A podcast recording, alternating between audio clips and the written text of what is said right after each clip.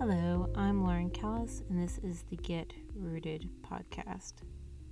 On this podcast, I talk about things around personal growth, psychology, spirituality, and pretty much anything that helps us as individuals become the best version of ourselves. Rooted is also a community, so if you're looking for people to grow with, who are trying to change the world for the better, then find me on become underscore rooted. And let's hold each other accountable. Let's support one another. Let's bring some good to the world. Um, i do have a couple of announcements before we get into today's show. The first being i am looking for people to talk with on the podcast. As much as i enjoy the solo casts um, i think it's more of a community if I talk to other people. So if you are interested in that or you know somebody who would be a good guest, uh, feel free to reach out to me on Instagram or if you want, you can also hit me up at getrootedpodcast at gmail.com. Another one is I wanted to apologize for the lateness of the podcast. Um, my goal is to get them out weekly, and I had the plans of getting them out recently, but I was traveling and I managed to leave my laptop at home by accident, and it's a little bit hard to do all the work uh, needed with my phone, so I had to take a couple weeks off. I um, think it's important that as I share this project and as it's as it develops, it's not just about the content, but you know that community aspect. And I'm definitely going to be a part of the community. So as much as I don't want it to be rooted to be about me specifically, um, I think it's important that I kind of share what's up, especially when I'm trying to be consistent with this. And then lastly, oh yes, I uh, always have to do this, but if you could please leave a comment like the podcast, share it, five star review, all that good stuff. Anything that basically tells the AI algorithms that my stuff's worth sharing and promoting and listening to. It would help me out a lot and it would help it get into other people's ears so more people can join in and be a part of the community. Today's episode is going to be a little bit different. It is more about my personal thoughts and some writing that I did a couple months ago that I hope that at the very least is interesting and hopefully on the better side of the spectrum that you guys find it thought provoking. I'll give you a little bit of context before I get into it. It is around the concept of the inner child or our inner child. And if you're not familiar with the concept of the inner child, it, it's pretty much as the name suggests the idea that within us is a inner child or inner children, kind of depending on the theories you subscribe to, that is often perceived to be something that is created from trauma from growing up. And trauma in this context is pretty much anything that overloads our nervous system that isn't accurately processed afterwards. So it could be something big, but it also could just be a, a painful experience, you know, something that we didn't necessarily know how to process or handle and never kind of got around to resolving it. And there's a lot of books on the topic. One that I read after I wrote this entry that I'm going to share with you guys um, is called Taming the Outer Child by Susan Anderson, and I'll put it in the show notes too if you want to check it out. It's a really good book. Uh, her concept is not only do we we have an inner child, which she uses to identify our inner feelings in a way that we can honor them, but then she also creates the concept of an outer child, and in her system, that outer child is pretty much all the unhelpful behaviors that we may participate in based on our inner child feelings. So, an example could be um, feeling insecure about something And so instead of doing the thing to gain skill around it, the outer child would be like, well, I'm just not going to do that at all. And then you get into patterns of like sloth or avoidance or procrastination, things that ultimately don't help us, but um, are immature defense techniques to keep that inner child feeling safe. And when I wrote this entry, I hadn't read the book yet, but I had been doing a lot of work around the ego and personal development and shadow work, even at the time, and inner child work. And something kind of started to come up for me where I started to connect the dots. And I'll I'll start there with it. I write I'm starting to think more and more of my ego as a child. Especially, this is, feels especially true when something triggers me. I'll feel small, delicate, vulnerable, dependent, fearful, incapable, disempowered. But then I realized what else are children? Inexperienced, immature, naive, impulsive. Um, this is not a new thought or not even a novel concept, but it's starting to click into place. So, what if I started to treat my emotional experience, my ego, as a child I'm responsible for? What if I were to start parenting a child I wanted to make sure made it into being a responsible, mature adult? If that was the case, I would love them as they are, even unskilled. They didn't know any better explore topics with them, let them try and fail, and I would encourage them to keep trying. I would guide them to the right answers, reminding them that they are still loved. Tell them that I'm proud and hold them accountable when they fail, but not through shame, but through education, reflection, repairing damages, and finding opportunities to try again. I would be patient but stern. I would reward good behavior and dis- disincentivize bad behavior. I'd also not overwhelm them. I'd give them tasks for their skill level. And one, so I'll pause there and kind of add like one of the things that I find personally really helpful about the inner child concept, and as I started to kind of mull over the idea of my ego being the child completely, is I started to recognize that I would have behaviors that were not in line with my highest self or my ideal self or who I wanted to be. And most of these things were motivated by like a fear or an insecurity, um, anxiety of some sort. And I know that I personally have a harsh inner critic, and I don't think that that's uncommon. I think many people, if not all of us, do in some situations where we have this voice inside our head that is judging, criticizing, shaming, and guilting us into doing whatever the thing is, or being harsh when we make a mistake. And I've come to realize that while that uh, method can be effective, it also comes with like a painful price. You know, it that criticism and that harsh inner judge will push us harder than we need to go. And it's on that guise that we're not good enough as we are. And as a result, we're constantly trying to push ourselves to satisfy this inner critic.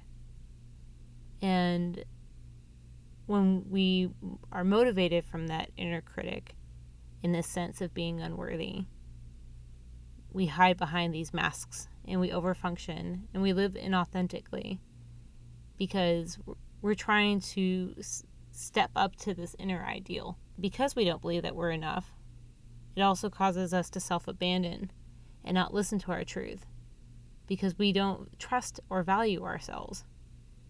And we'll trust someone else's truth, especially if it's about us and it aligns with that negative thought of we're not enough because it's so insidious and it can show up in our how we interact with others so much. The idea of having an inner child or the ego being this inner child and us being able to look at these fragile parts of ourselves and then step back and be a wise inner parent, we can start to hold this vulnerable side of ourselves more gently and not treat it so harshly, but as this small part of ourselves that's just unskilled or it's experienced trauma and so it's hurt and afraid of being hurt again. And we can show up more with nurturing, loving compassion for for our ego in these small sides of ourselves in a way that allows us to expand and cultivate those sides instead of approach it with like harsh tr- criticism and judgment. So I go on to write. So instead of feeling shame, I'll feel compassion for myself. When I feel insecure, I'll realize that I'll, I lack skill, experience, practice. I'll see it as immaturity instead of a flaw. I'll start approaching the challenges as what am I trying to teach my inner child? Why? What's the most effective way to do that? Where do others struggle, and how can I make sure that my inner child can be successful at this lesson? What tools do I need? What is the lesson plan? What will my inner child look like after this lesson? Why is it important? I'll also allow myself to be grateful for opportunities that highlight room for growth and teachable moments for my inner child, even when those lessons are painful or the lessons aren't what I expected them to be. And I think another thing that goes into being a inner parent to ourselves um, is also being able to practice more joy. You know, I'm I'm not a parent yet, but I think about how I would go about parenting, and I've thought about it a lot, especially in terms of trying to parent myself. And I think a wise inner parent would also be joyful for for the exploration their child does, and they'd also loop into that whole self care, self love thing. You know, it's easy to say you know, the inner child may want to stay up until 2 a.m. playing video games, but the wise inner parent knows, hey, I've got responsibilities in the morning. I can't do that. I need to make sure that I get enough sleep so I can be healthy and well rested and be show up the best version of myself and I can't do that if I'm making irresponsible decisions. So self-care and self-love and the way we can do that also shows up in this idea of being the highest version of ourselves and not necessarily falling into any trappings of being over identified with the ego or the inner child. So I also wrote, I'll practice more joy for my inner child. I'll care for her. That's all the basics, and also play. Play, explore, imagine, allow for opportunities for creativity, joy, developing passions, interests, and help her gain the skills that make her feel more confident, worthy of her own value, and self validating. I think, too, coming from a place of having this inner critic that is often has driven me to uh, perform and overfunction and be the best version and often uh, achieve, achieve, achieve. And I've always had interest, but that concept of having the inner critic has always made it to the point where my interest, play, passion, all that stuff has been put on the back burner because of duty and responsibility and over functioning. So, in recognizing if my ego is stunted in certain ways, then I also need to recognize that part of growing up and part of maturing and part of being a healthy adult is having a good balance between play and exploration and that responsibility. So from here, I kind of take it into a metaphysical space. Um, I believe that we're all part of the divine. And if you're okay with the word God, then use the word God. if you prefer the word the universe, then use the word the universe. Um, but I believe that we're we're all one, and the only thing that separates us is the illusions we have and the adaptations we've made that create the idea of being separate. So when I identify with the whole, I'm not saying I, Lauren, believe that I am God. Uh, I believe that God or the universe is within me and I that part of me is beyond the limitations of Lauren. If that makes sense. So I, I go on to write. I know I am part of, the, of a larger universe, and I know that I'm just a child too. Just a little human, uneducated, powerless, a scared animal. If I can, I will try to remember this connection and tap into my higher self and the di- divine connection around me to help and love and support my little human self. I also know, and it's so easy to forget it, but that I share that divi- divinity with everyone and everything else too. Everyone else is me too. Everyone struggles. Everyone needs and deserves love. Everyone else has wounds. Everyone else has fears and is just trying to do their best. Everyone else has pain, has known hurt, felt rejection, experienced fear and joy. Everyone is responsible for learning their own lessons and walking their own path. And all I can do, all we can do, is show them love and support. We can treat them well, encourage and love. And I wrote that particular part because it's really easy for us to get either hung up in our little ego experience, our little small, limited child experience. And the more isolated we feel from one another, the easier it is to over identify as the main character or the subject in the universe, the only sole subject in the universe, and everyone else become objects. But if we can remember that we're just as much as important as everybody else, and everyone else is just important as us, it can help facilitate that compassion and that empathy, and to remind ourselves that we too have just as much to struggle with as the next person, and that the other person has hurt and trauma and is also trying to do their best with what they got, where they're at, and what they know. And even if you don't want to subscribe to the whole unity mind kind of theory, or the fact that even if you're atheist, like still finding that common ground, that common humanity with one another, I think really does a good number on cu- cultivating that connection, regardless of the framework that it comes in. So the last thing I wrote was I will be careful with my inner child. I will not give her into the care of someone I don't trust, who is irresponsible, or has bad intentions, or is incapable of caring for that inner child. And to speak to this one a little bit, I believe that the healthiest relationships that we find ourselves in are ones where we can share our most vulnerable, fragile, and immature parts and it be safe.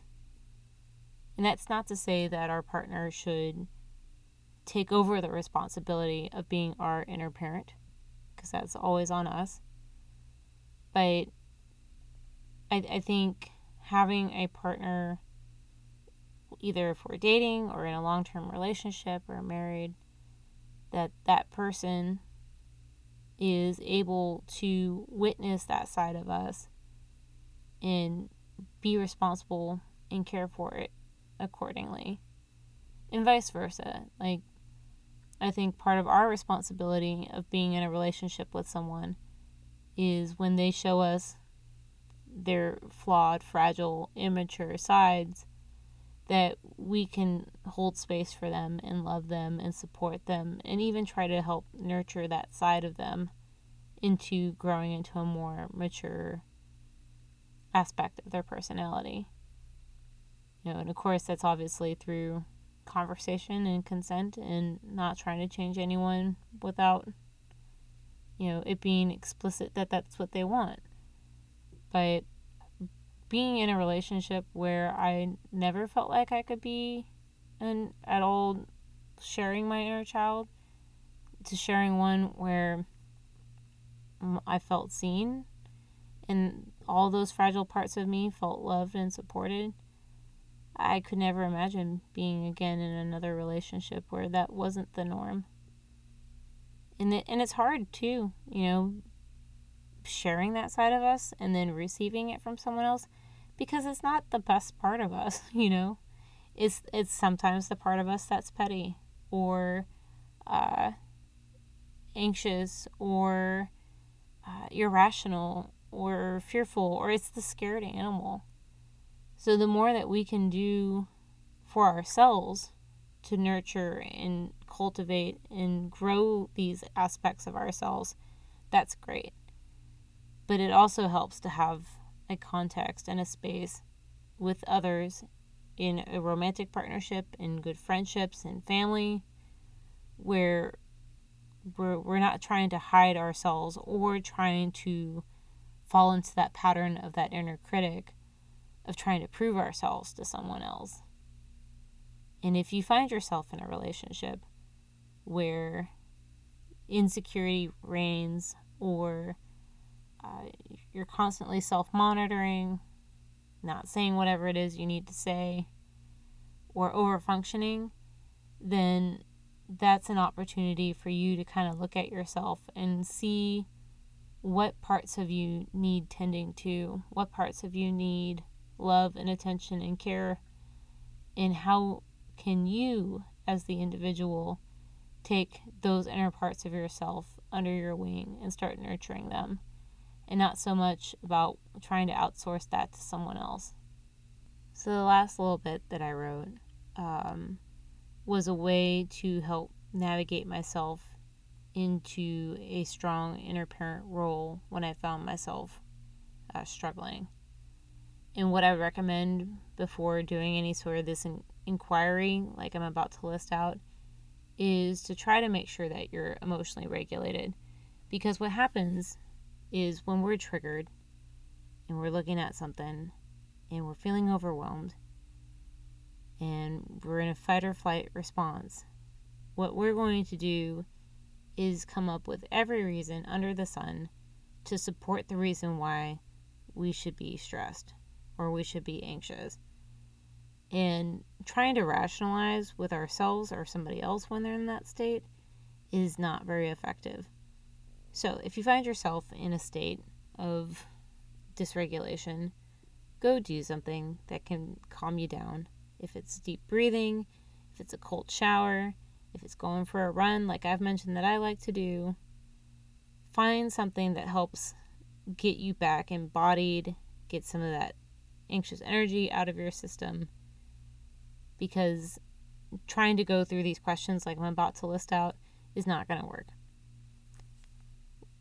So get regulated and then try to answer these questions. What are you fearing? Why are you fearing it? How does it make you feel? Which which wound does it relate to? What does your inner child need to see, hear, have happen? Can I provide my inner child with this? What can someone else do during that time? And I'm going to jump in right here and add self regulation. We can do that as an individual on our own. We don't need anybody else around us. That could be stuff like breath work, like I said, running, um, and it's it's on our own. Then there's also co regulation, which is done with somebody else.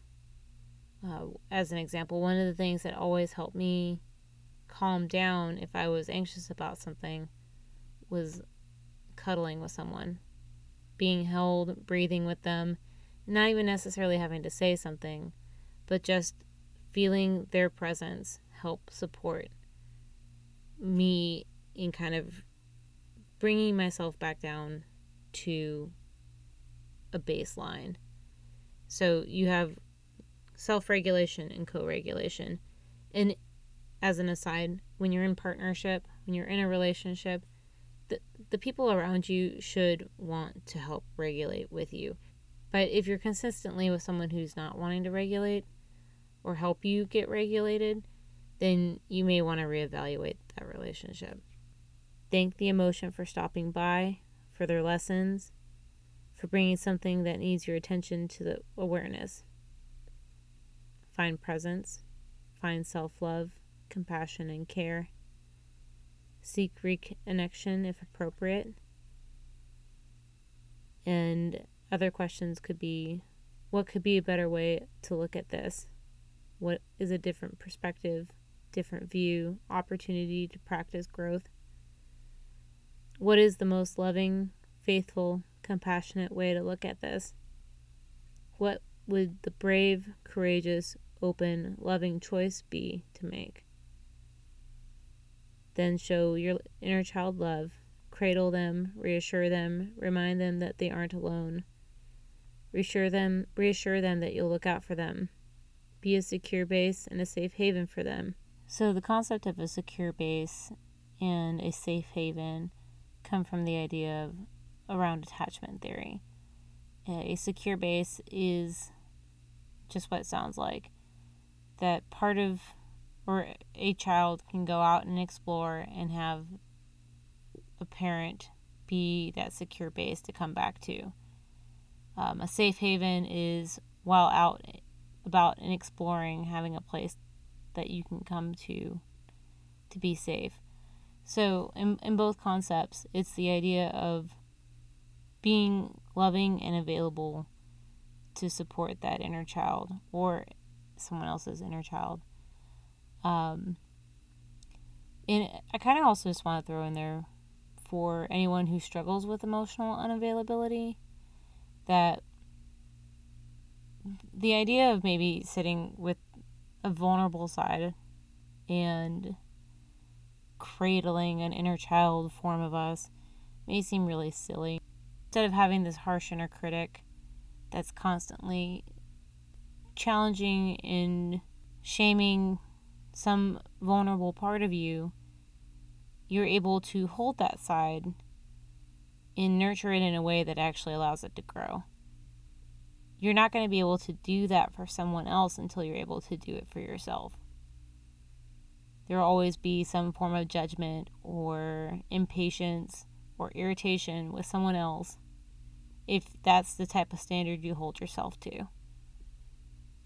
So if you want to show up better for the people in your life and you want to show up as a loving, supportive partner, friend, whatever, parent, giving yourself that own own practice, holding yourself gently and encouraging yourself with kind words instead of criticism is actually going to make you the badass you want to be.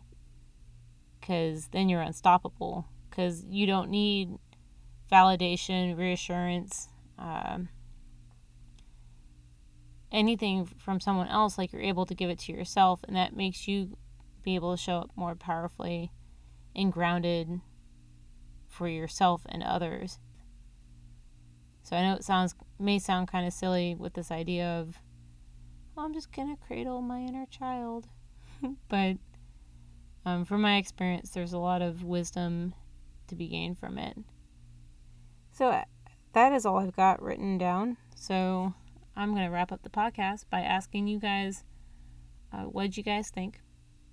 How do you interact with your inner child? Do you feel like you have multiple inner children? Do you have parts of you, depending on the circumstances, feel more like they're five, and other parts of you that feel like they're 13 or a sassy teenager older sassy teenager. Um, and how in the past have you addressed those parts of yourself? And how can you start to address them differently? And the questions that I asked or I outlined for myself were ultimately to help me evaluate a situation, figure out what was the immature part of myself, and then how can I learn from that experience and how can I grow from it. So you don't necessarily have to use my questions, but what are some questions that you can help navigate your struggles with? Um, I'd love to hear them. I'm going to post this on Instagram, so if you guys wanted to post underneath it or on other social medias, like it's going to be linked to Twitter and Facebook as well. I'd love to hear your answers. I'd love to get to know you guys. And I will catch you guys next week with another episode. Take care.